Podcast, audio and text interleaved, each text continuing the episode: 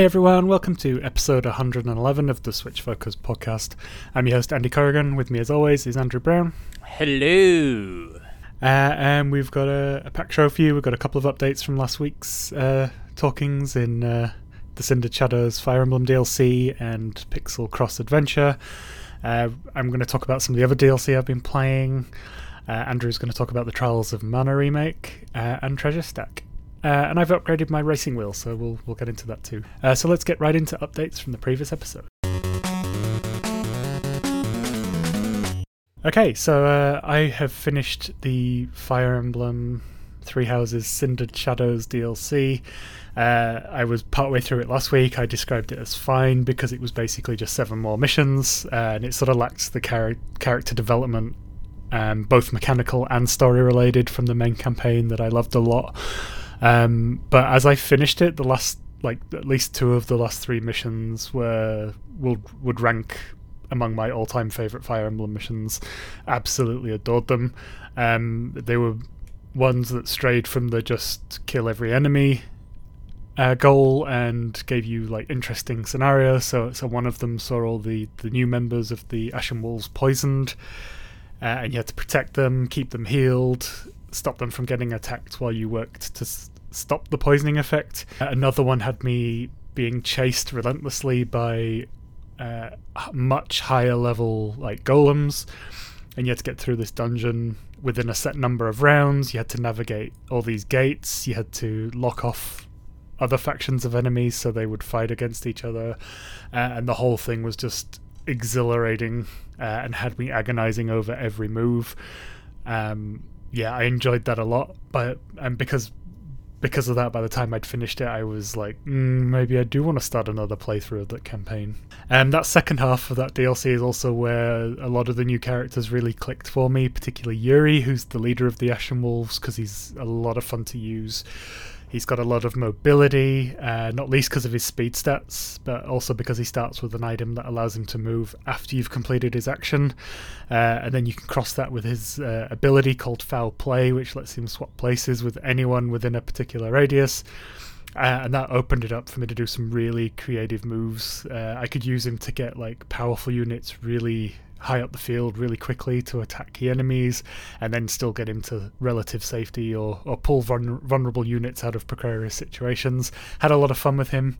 Um, foul play or an equivalent could be in the base game. I can't remember, but I certainly had to didn't. Uh, I certainly never had to use it.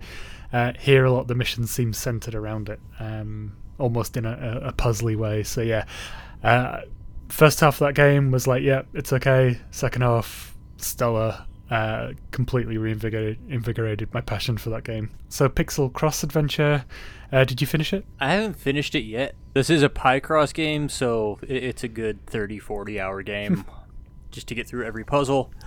Um, but I- I'm deep enough into it now. I'm 50% plus done with it that I think I'm at my final comments on it, and I'll probably finish it up in the coming week. But I am running into some issues with it. Uh, as I described last week, it has those interface problems that make solving the puzzles a bit harder than it really needs to be. But even still, these are very easy Picross puzzles. Uh, I'm concurrently playing a new entry in the Picross S series, and just the picture quality in terms of like how much texture is in each picture and how much detail between the two series is night and day.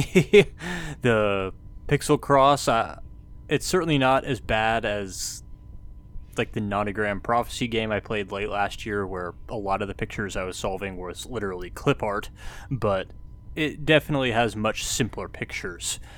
And then there's a freezing problem I've run into a few times, good half dozen times now, where the game is just completely locked up, and I've had to quit to the Switch dashboard and reboot up the game and start the puzzle I was on over entirely. That's never a good time. And it also has a fishing minigame for some reason. I, I saw you raging about this on Twitter. yeah, it's bizarre. There's a beach area you go into that has a fishing rod puzzle you can solve, then you can fish. And it's not nonogram puzzle fishing. It's it's a fishing mini game, and it's like, why is this here? This is completely incongruous with the rest of the game. It does not fit at all. It is a timing, clicking, button spamming fishing mini game in this game built around solving nonogram puzzles. I, I it does not make any sense, but there it is. Um, and don't they make a load of jokes about like uh, pointless add-ons to video games and loot boxes and all that, and at the same time have this weird off- fishing offshoot? Yeah, there's uh, a theme park area you go into. One of the things that's in the theme park is a loot box that you you solve and open it up, and there's a coin inside. I haven't found out what the coins do yet, but um, it's part of 100% completion. And uh, Score-chan makes this sarcastic comment, it's like, "Oh, loot boxes, these are in everything now." It's like you've got a fishing mini game, so slow down, buddy. And then also there's an arcade puzzle, an arcade machine puzzle. Score-chan makes this comment about it, it would be nice if you could play this, but I guess we can't count on the developers to put an entire other game in this already complete game. And it's like, again, fishing mini game. uh, so, uh, so not the best nonogram game you've played then.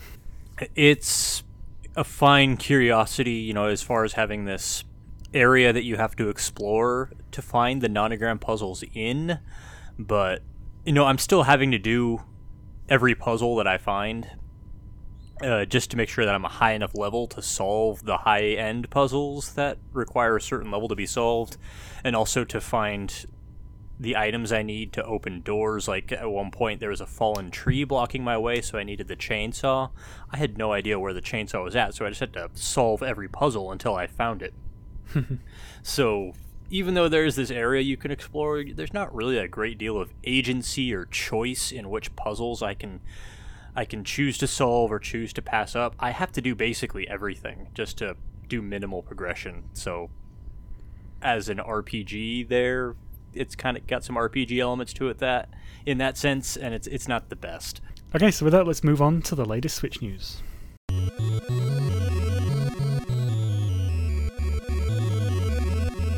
Okay, Nintendo uh, surprise dropped uh, what is possibly the final update for Mario Maker 2, uh, including a, a, bunch of new tools, uh, including a way to make your own world so people can actually string together pretty much entire little custom Mario games. Uh, I myself had not had time to jump into it. I, I thought it was amazing and made note to jump in and then just completely forgot about it. Uh, have you had a chance to look at it? I haven't had a chance to look at it yet, although it has certainly made me feel really bad about how little I play Mario mm-hmm. Maker 2 these yeah, days. Yeah, the same. Yeah, like if I was not spending my my downtime playing Picross S again, I would definitely be playing Mario Maker 2 right now because this update looks amazing. It, it, not quite as great as that one they put out in December that added Legend of Zelda content to it, but like the long rumored Super Mario Brothers 2 content was added. It wasn't mm-hmm. a completely new tile set like some people believed it would be. It's just some new enemies and a new power up that gives you Mario slash Doki Doki Panic like based abilities.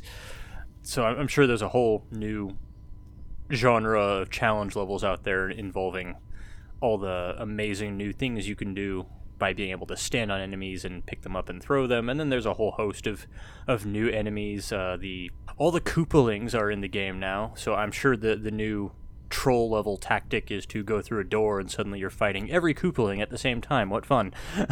but uh, uh, definitely has reinvigorated my interest in Mario Maker 2. I need to come back and play this game more during my my downtime when I'm not playing a game for the podcast or playing a game for review. Cool. Uh, so let's uh, move on to what we've been playing this week because uh, that segues nicely with it being DLC, and I'm going to talk about some DLC. So uh, yeah, let's jump into that.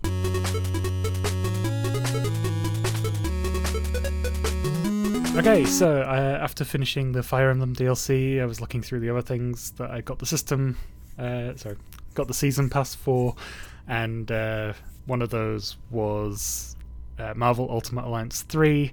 Uh, I liked the base game a whole lot uh, last year, and sadly, the DLC is largely a disappointment. Um, so I'll, I'll, just run through the packs and, and, give you an idea of what you get. Uh, so the first one was Curse of the Vampire. So you got uh, four new characters: Blade, Morbius, Punisher, and Moon Knight. Uh, it added a new mode, which was uh, Gauntlet. So they give you like a, a, number of challenges where you, you can't heal or change characters in between. Um, and for the first four, you unlock one of these new characters each time. Um, and then they also added a, a nightmare mode, which is like a remix version of the main campaign, where enemies have like vampire powers, um, mainly for returning players, uh, and they you know they give you like a a level forty or up warning before you jump into that. Because uh, there was no real story content there, I, I, spent no time on it. So let's move on to the next one Rise of the Phoenix, uh, which is their X Men related pack. So, new characters is, is Phoenix, uh, Cable, Gambit, and Iceman, who I love in particular because I grew up on the cartoon Spider Man and his amazing friends. So, I did have a soft spot for him. Largely the same, you get another gauntlet mode, same principle as the first one, but based entirely on X Men characters. And then there's a, a Danger Room mode, which is the game's first proper Ew. PvP multiplayer mode. Um, so it's described as an ever changing obstacle course where you're the the group of four are split into two. Um, and you battle across multiple rounds, and whichever team clears the final round first wins the game. So it's kind of like a fighting race is the the summarized way I can think to describe that. Um, and you can get mechanic. There's mechanics to get power ups and uh, things to hinder the opposition and, and, stuff like that. So it can get get a bit messy. Uh, you can play against AI. That is not fun to me. So again, little time spent in this DLC pack. Uh, and then that brings us to Shadow of Doom, which is the Fantastic Four themed DLC pack. Uh, lots of new characters in this one, not just four, uh, but six. So you get Reed Richards, Mr. Fantastic, Sue Storm, aka the Invisible Woman, Johnny Storm, the, who's the Human Torch, Ben Grimm, aka the Thing. Uh, but you can also unlock Doctor Doom and Thanos by doing some uh, high level stuff. Uh, the good one with this is finally it's some story content. It acts as an epilogue to the main story. Uh, it's super short, it's just like you know four small levels topped off with four bosses. Um, it, not overly interesting, but the only real upside for this was the Fantastic Four themselves. They're functionally a, a, preset team that have all the, the tools you need to beat all the levels, and they all have unique and interesting powers that intersect really well. Um, one of your complaints in particular from the base game was that a lot of the characters just felt the same, uh, which I agreed with. Uh, but these four do actually highlight how different they can play. So, like Mr. Fantastic is stretchy, so he's got he's not just got his long arms, but he can turn into a wheel to you know drive through a bunch of enemies. He can float when you jump to avoid attacks. Uh, the torch is just pure flight. He does this amazing attack where he does a circle of fire, which is just constantly damaging enemies. And you know, on top of that, he can throw fireballs from afar.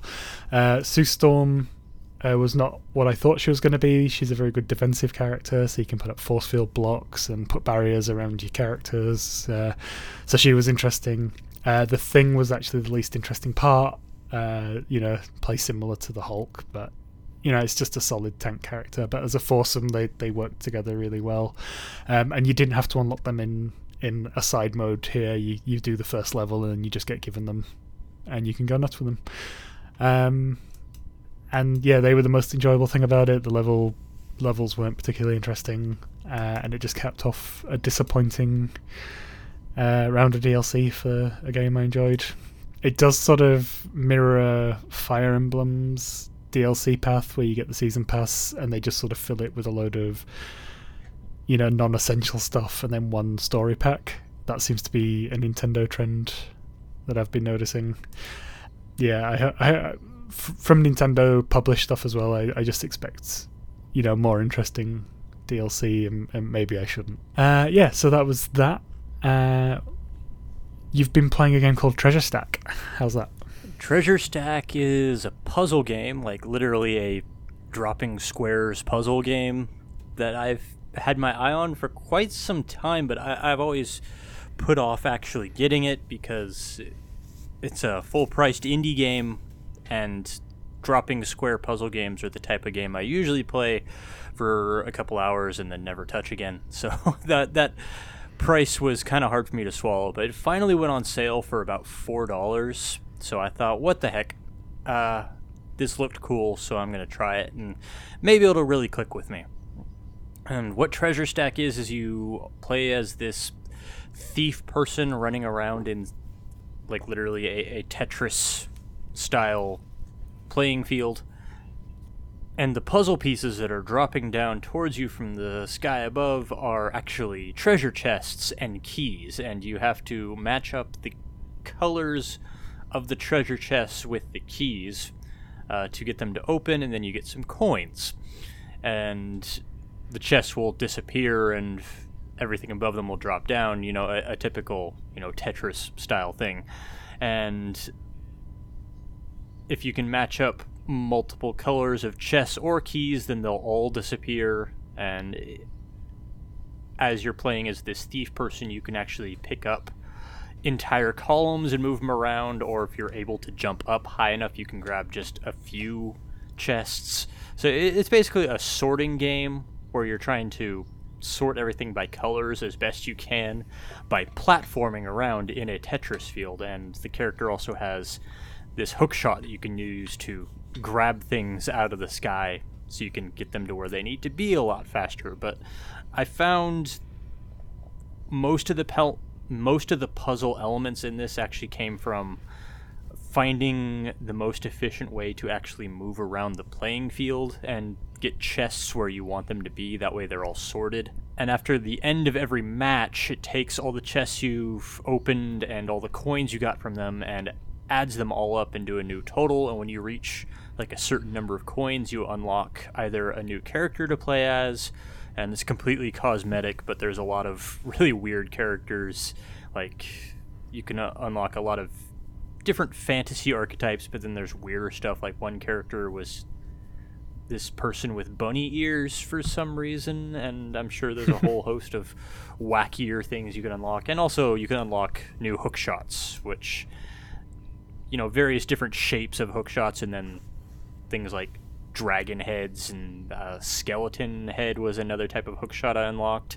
So that's all just cosmetic stuff, just to show that you played the game and you've unlocked these random rewards. Just this little, you know, drip feed of unlocks to reward you for actually playing the game it seems to be mostly focused on kind of a competitive multiplayer like that that's where the real thrust of it is. It wants me to go online and play this game against other people and you know the more chests i open and higher combos or in higher numbers on my side of the field the more garbage it dumps on my opponent.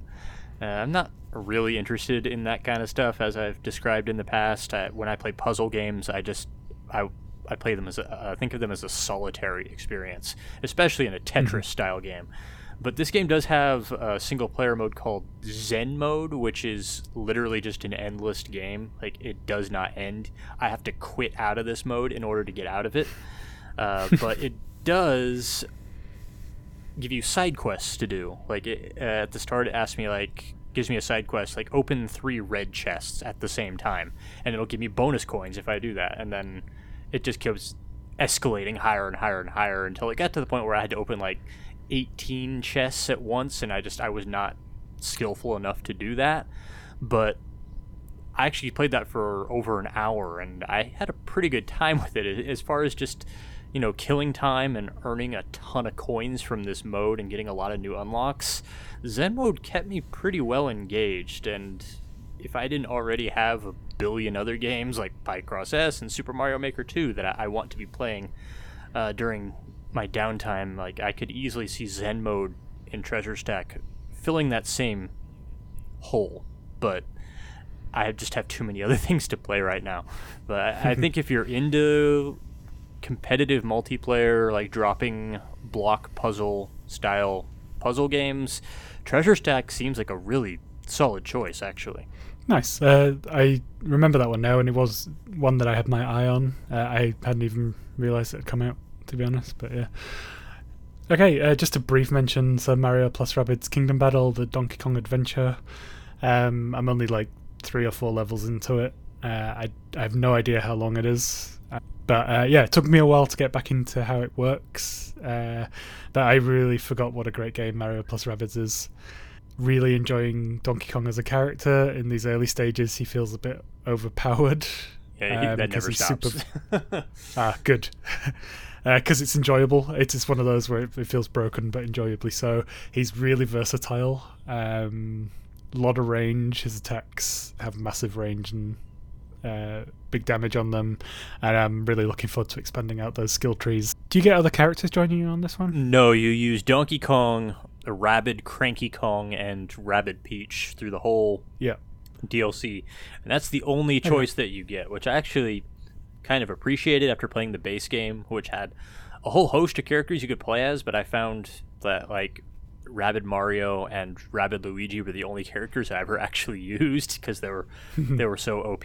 But uh, yeah, the, the, a lot of the mechanics in Donkey Kong Adventure seem, especially around Rabbid Cranky, uh, seem specifically made to address the balance issues in the base game. so yeah, I enjoyed it.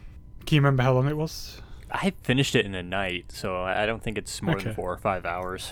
Nice. Hopefully, I'll have it done this week. But yeah, um, really good to jump back into that. Uh, yeah, I, I hope we get a sequel to that at some point. Yeah. Uh, other than that, so it's another Andy plays with the peripheral week. Um, so a couple of weeks back, uh, after Andrew got one for Christmas, I got the Mario Kart uh, Hori steering wheel Pro Mini. Uh, had a lot of fun with that. Um, but I've because I've been playing Grid, I've been it, like I've had an itch to get the bigger wheel. Uh, finally did it this week. Um, I was agonizing over it left, right, and center. Um, and my wife has now inherited the mini wheel for Mario Kart. Uh, so yeah, so I've got the the Pro Deluxe wheel now. So uh, build quality, as we discussed previously, was obviously going to be better. The wheel itself is bigger. It's got rubber grips on the sides. There's a firmer feel to the uh, turning, the mechanical turning, and it's got bigger, more realistic uh, pedals. Um, which, in our discussions behind the scenes, that was one of the reasons you've been kind of wanting it as well. Another massive improvement over this is there's two ways to mount it. So the mini wheel uh, only had the suction cups, which I had on a little, you know, like laptop stable table, um, but it kept sliding as I moved, and I ended up having to like keep it firmly in place with strong Velcro.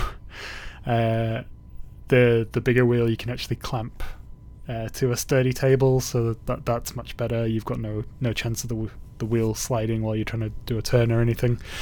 Um, and it also comes with a bunch more customization options. So it's got like seven or eight settings for dead zone. It's got sensitivity settings.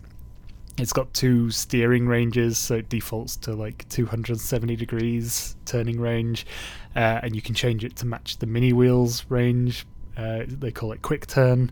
Uh, that takes it down to 180 degrees. Uh, so with all those settings, it does take a little while when you start a racing game to sort of get the the settings right uh, and the feel right. But um, you know, having that range of customization is never a bad thing 'cause you can sort of tailor it to how you want. There is an extra button for item that's specifically for for Mario Kart. Um, criminally, whereas the mini wheel has a horn button for the item management. Uh, the Mario Kart logo on the the on the Pro Deluxe wheel is not a button at all, uh, so they've moved that to the side. And one of the slight issues I've been having is the uh, ZL and ZR button have been moved from the center to the wheel itself. Um, but they're in a place where I keep pressing them by accident. Um, I'm mostly using this wheel at the moment with Grid Auto Sport. That's causing me problems because those buttons are the ones you use to ask your teammate to push harder or, or drop off or just hold their position. So yeah, so with that, my experience with it with Grid Auto Sport took me ages to figure out the settings to get the turning feeling right. It was either you know the dead zone was too high or it wasn't sensitive enough, and it it took me ages to sort of get those two settings to meet in the middle. Uh, but it has improved my experience with the game quite a bit. The wider turning angle makes it feel more realistic.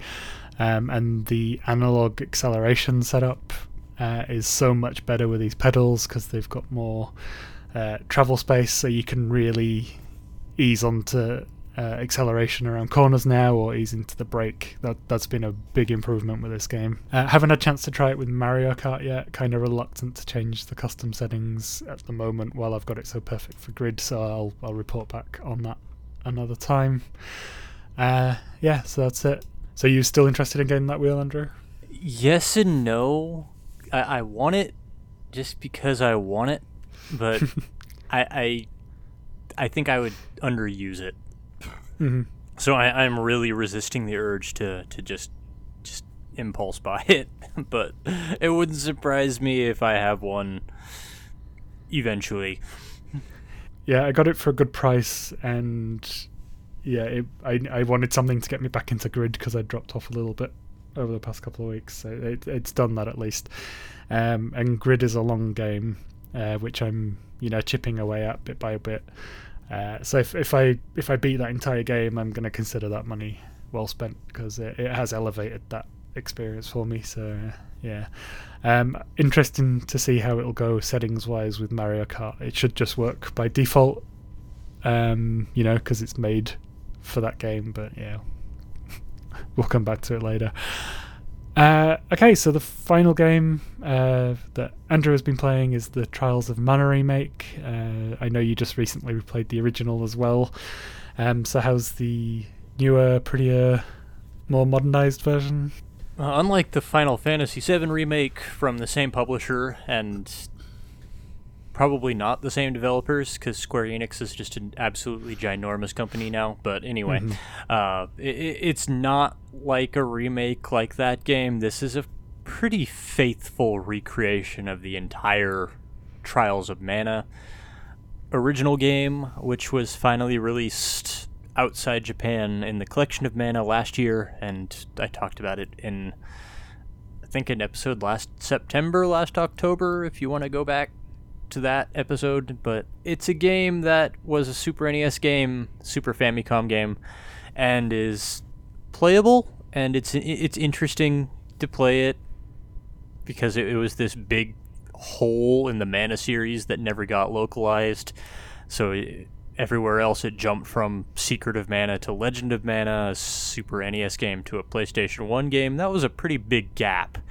But there was this other mystery game and it's playable, it's interesting, but it's got a lot of problems, uh, including how opaque the game is. It, there are a lot of mechanics that the game never explains, and a lot of information you need when you're developing your party that the game never explains.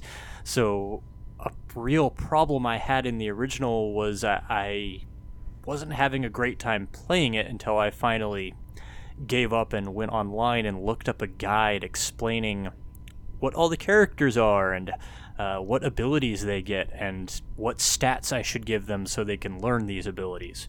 And the biggest, most immediate improvement in the remake is all of this information is given to me right at the start. So at the start, I'm choosing a party of three characters from six total available characters. You choose your main character, which determines the story that you will see and the final boss that you will eventually face, and two of their companions who just have a little bit of a flavor that they add in for side stories, but they aren't really the narrative thrust of the game.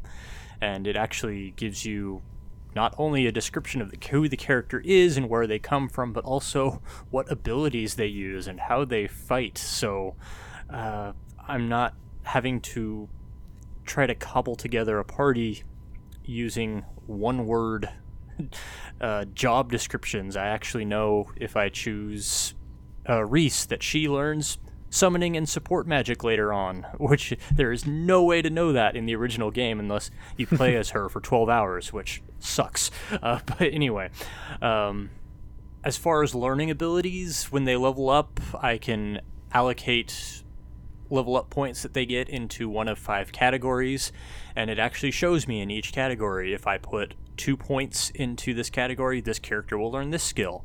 Or if I put four points into another category, the character will learn this skill, and this includes all their magic spells, uh, which were all in the original game, but they also all have passive abilities now, which really subtly change up how they play. Like, uh, one character can learn an ability that will increase all the healing that items do with my characters by 10%, uh, and those all scale over time. And there's also weird, like, link abilities, I think they're called, that I learn just by talking to random NPCs, and then they will teach me skills as well. So there's real incentive. There's real incentive to really go out there and explore and talk to everybody. And as far as exploring, this is a remake of a Super NES game, so the world is much bigger, it's more detailed, and it's a lot easier to explore. Because in the Super NES game, it was just the standard, you know, screen by screen by screen. Each screen was roughly the same size, and you fought you fight all the enemies that are on it you move on to the next screen. That's really all there was to trials of mana was fighting all the enemies on the screen then moving to the next screen and working your way through semi mazes that weren't very big but could be kind of confusing because everything looked the same. Uh, that is completely gone now. It's uh, each area is just one map one large map area that you can explore with a little some side areas shoved in it and there's all kinds of chests to explore and there's a, a new activity with finding a little cactuar who is this mascot that was introduced starting in the legend of mana game. Uh, if i can find 50 little cactuars in the game then i get rewards along the way for every five ones i find. It's kind of like the mini medals in dragon quest 11 in that way. Mm-hmm. uh, uh, so I, I really enjoyed playing this game and finding that there's there's so much more to explore and there's a reason to explore and things to find now because that was it wasn't really a complaint that I had with the original one because it was a Super NES game. That's what RPGs were like back then, especially action RPGs.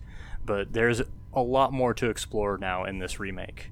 And as for the combat, uh, in the original game, like it was liter- literally holding down the attack button and my character would attack automatically. And I could also cast spells from a pause menu, basically, that would freeze the game and let me target items or spells where I needed them to be.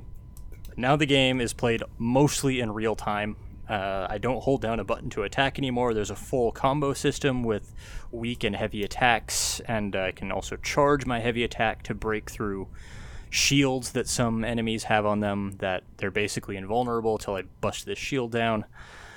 Uh, and when enemies use abilities, they leave red little damage fields that I need to avoid. Uh, so that addresses another big problem that I had with the original game was enemy spells you couldn't avoid them and the deeper into the game you got, the more happy enemies were to just spam you with magic. So by the end of the game, I was I was feeling, and, and not just feeling, because I actually was, uh, spending more time watching enemy spell animations that froze the game while they played out, and I could not avoid them. Uh, spending more time watching those than actually playing the game. That that's no longer the case in the remake. Uh, all magic uh, the game does pause when I'm targeting my own magic, which is great because uh, it might be too hard if uh, the game was still playing when I'm trying to target a healing spell. But once spells are casting, it's all played in real time and they all target specific areas. So some of those abilities in the original game that could wipe out my entire party in one attack, and there was literally nothing I could do to avoid them except to make sure that my characters were healed up enough that they could survive it. Now, if I can just stay out of the red damage zone, then they won't get hit by that attack. So, as an action RPG, it's a lot more sophisticated. It feels a lot more like a recent game, but it does still follow the plot of the original game and the basic structure of the original game. I haven't really encountered anything completely new except for the little cactuar system, but I have seen some hints here and there of things that are new.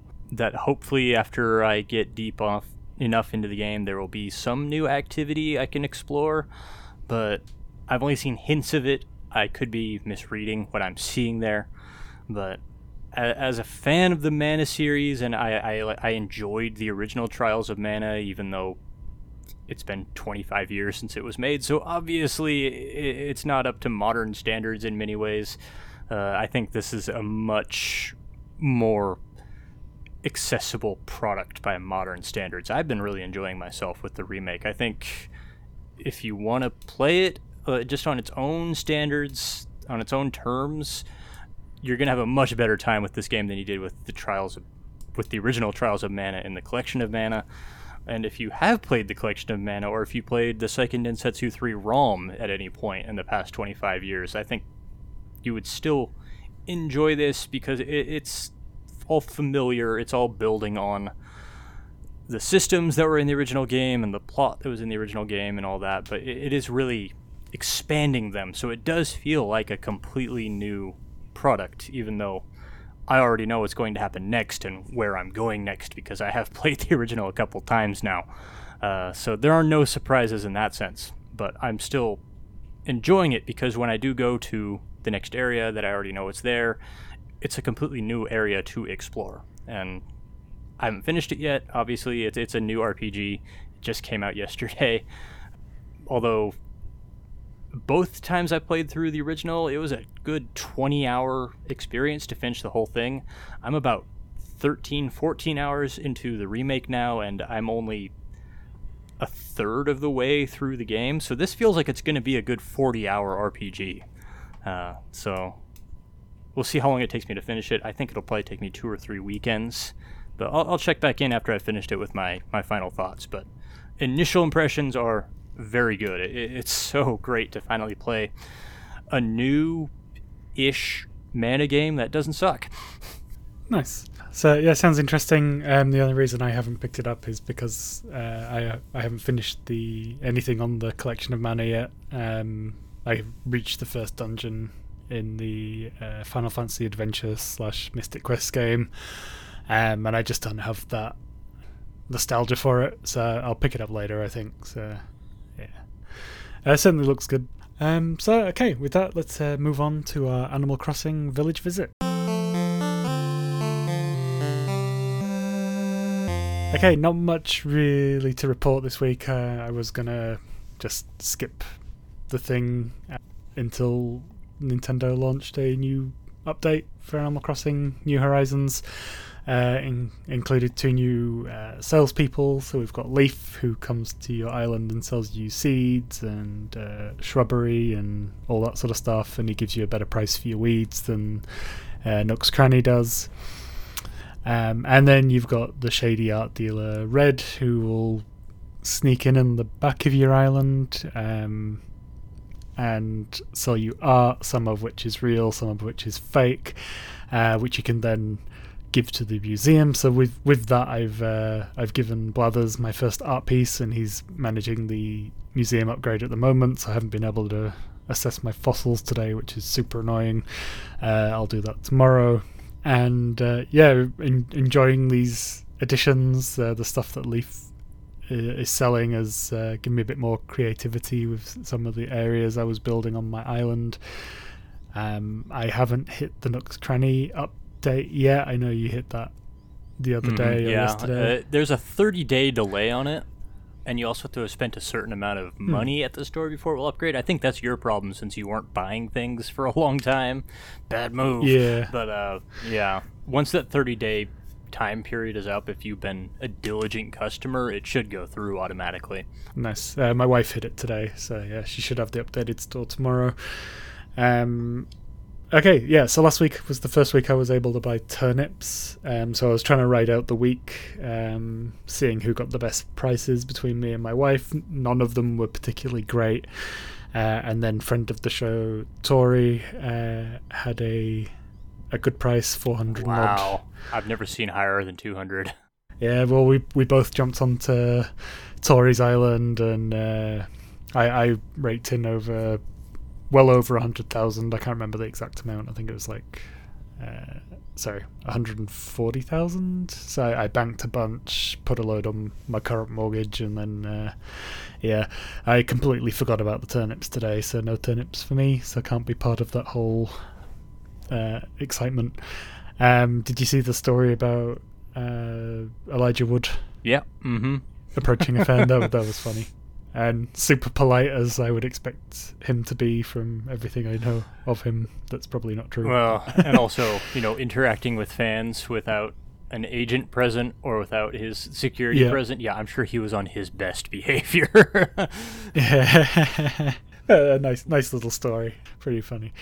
So yeah, so that's me. Um, I'm up to two stars. Just trying to push over. Isabelle just wants me to plant flowers everywhere to to get up to that final star. Um, just haven't got that. I want to redevelop my little park area that I was doing. Uh, so how are things going on your island? Well, last week I described how I was kind of trapped in an equilibrium on my island because I, I was trying to get my island to a three star rating because that's when KK Slider visits and that's when KK Slider starts his weekly visits. And dang it, I just realized I forgot to talk to him on my Saturday night now that he's here. But now he's here, so I've technically beaten the game now. I technically could stop playing Nice. if I wanted to, but I don't want to. I do want to keep playing Animal Crossing in the long term.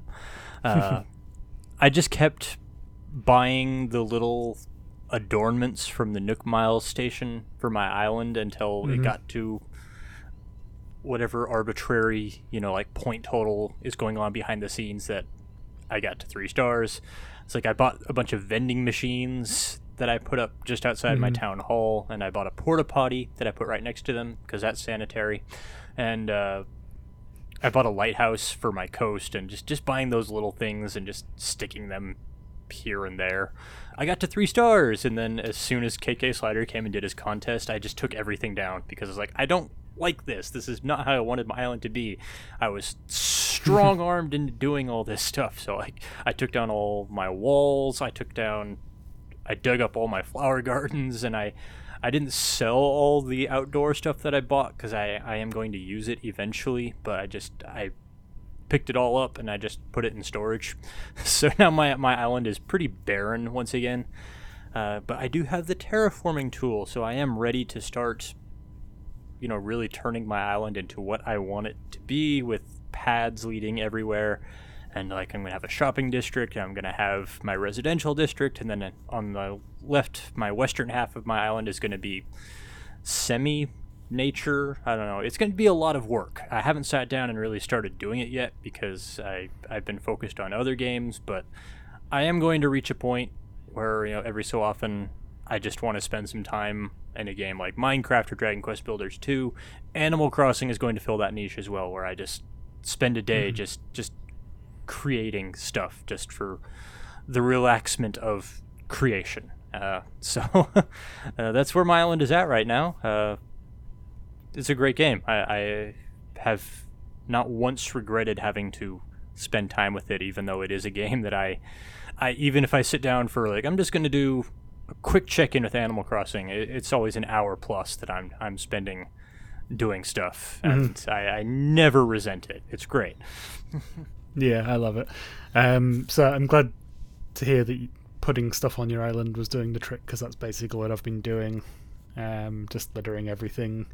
Um, I did realize too late that uh, I can actually have more villagers than I thought uh, on my island. So you can have up to ten. It's Uh, quite a few. yeah, I have to. It was one more than I thought because I was going by the uh, spacing on the map for the villager faces. Um, so I need to rethink that whole housing district again. So I'm probably going to move it all around again anyway, as much as that's going to cost me. Um, I think instead of having like a housing district and then uh, I'm definitely going to have a shopping district. I'm going to make it a bit more like rural England, and just have the houses like spaced around and and give them their own like proper space, all fenced off and stuff.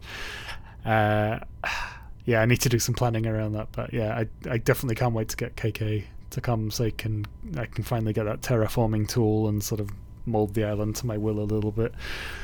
Yeah, that was that was about it for mine as well. So uh, yeah.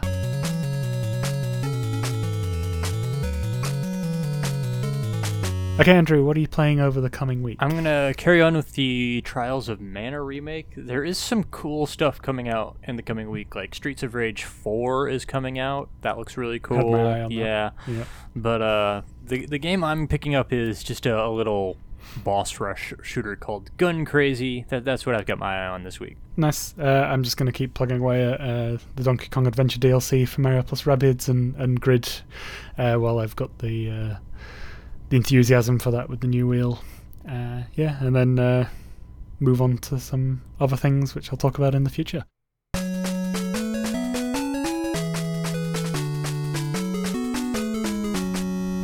Thanks for listening to this episode of Switch Focus Podcast. If you enjoyed this episode, please leave us a review on iTunes. It really helps us to get noticed. You can also listen and subscribe on Stitcher, TuneIn, and other podcast services. Be sure to join our Discord server to interact with the lively Switch Focus community, and you can follow us on Twitter, YouTube, Facebook, and at SwitchFocusPodcast.com for updates, news, and other content. Links are in the show notes. If you'd like to support the show, you can buy us a coffee. Deals are on our website. Thanks in advance.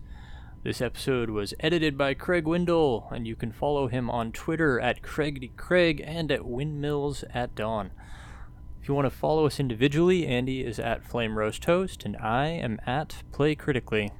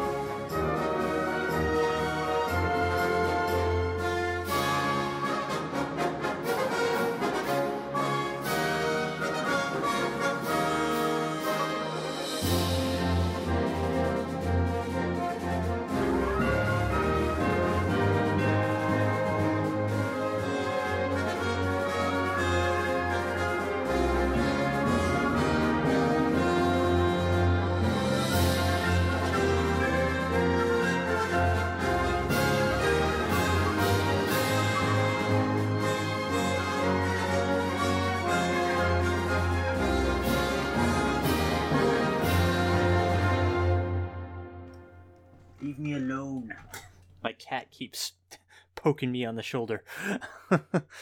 um,